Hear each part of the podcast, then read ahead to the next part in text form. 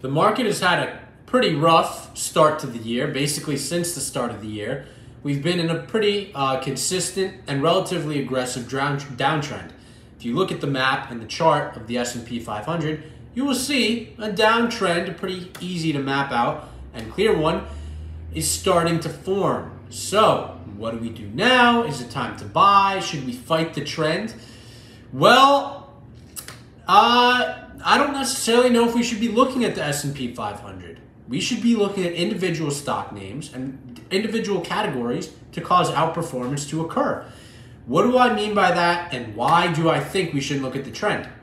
The S&P 500 and the Nasdaq, etc., are dictated uh, largely by very heavy big positions. One of those positions, we'll just pick on somebody for an example because I think it is a very relevant example is Microsoft. Nothing against Microsoft. It's a great company. I recently bought the new Xbox. But despite all of its greatness, it's a very expensive stock. It's trading at 29 or so times earnings, maybe slightly lower, maybe slightly higher. Um, that, in my opinion, is fully valued. And that is down already quite substantially from what it was. I don't necessarily expect earnings growth to continue growing. It's possible. I'm no expert uh, specifically on Microsoft. I haven't owned the stock in a very long time.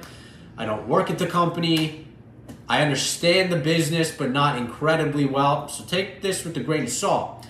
But my understanding, based on companies, and this I do feel like I'm an expert in, that size, the multiple you're paying is quite a lot. And you can you can put yourself in a position to resonate with this. Let's say you can only buy a couple businesses and you have to hold them forever. Would you want to hold a business that will take you 10 years to make the amount of money that you put in or 29 years to take to make the amount of money you want to put in? For a company that is growing and next year's earnings are going to be say 30% bigger than this year's earnings 29 years at current level the current level of earnings okay fine because i know future earnings are going to be a lot higher. Microsoft wow maybe they'll continue to grow earnings at a, a significant rate. I don't know what it's going to be. It's probably not the same rate it's been in the past. It's probably going to be a slower rate. You know if it has that growth and that continues, obviously the 29 doesn't even matter. But a company that size that has experienced a Goldilocks situation, that has a CEO selling a massive portion of his stock. I know Washington passed some strange, you know, tax rule, but selling it pretty close to the high. Uh, I think it's expensive. And the reason why I'm talking about Microsoft in particular, it's not because I have anything wrong with Microsoft as a company, no. It's just the sheer size. It just happens to be such a big company. And if such a big company like that, and the other companies, rel- like also that kind of size, you know, all trading at the same multiples basically, um, those companies are the S&P 500. Like they are the S&P 500, at least as far as I'm concerned. They occupy such a large percentage of the weight. They dictate the index, which occasionally sometimes dictates other stocks.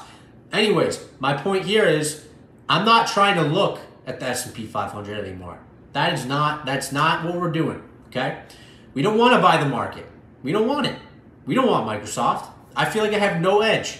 That's for the steady people who are running pension funds with boring ass money and can let it sit for 29 years.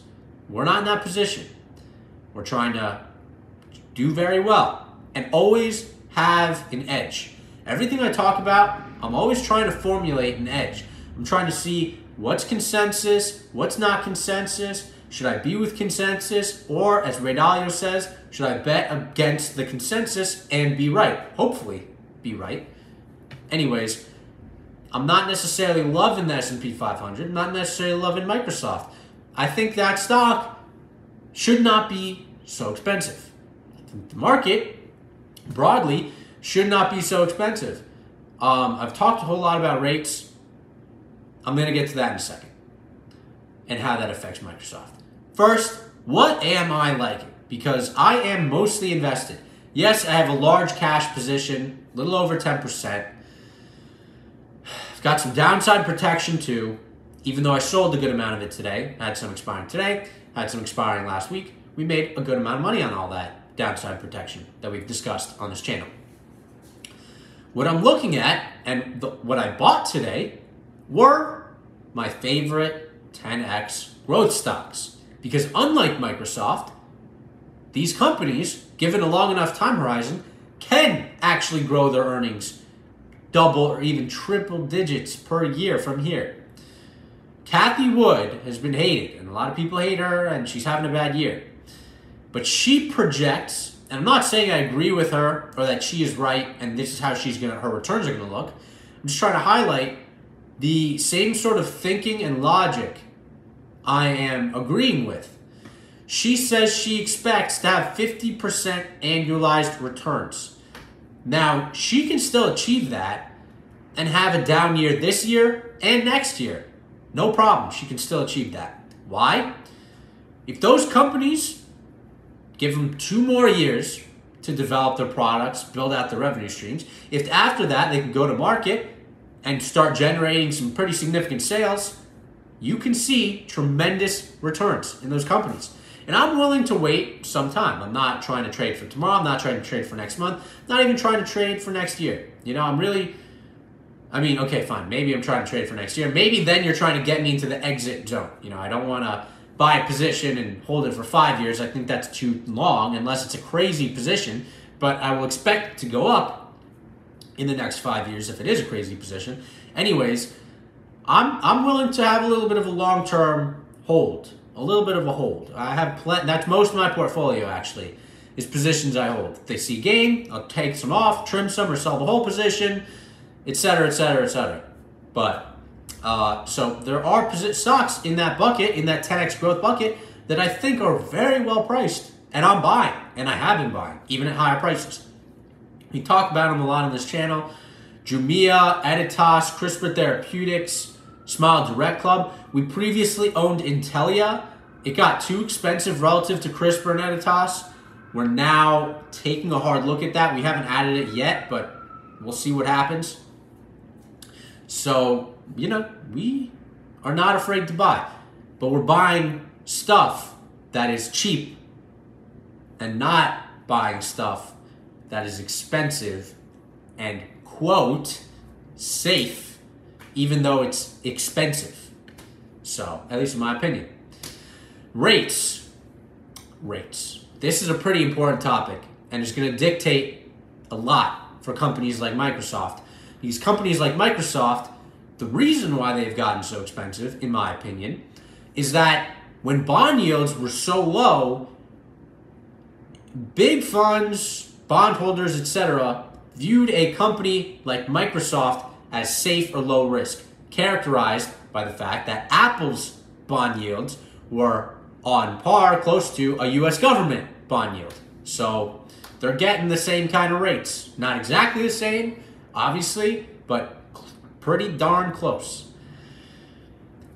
So people with yields so low decided, hmm, Microsoft is now a very comparable investment and decided to invest in companies like Microsoft.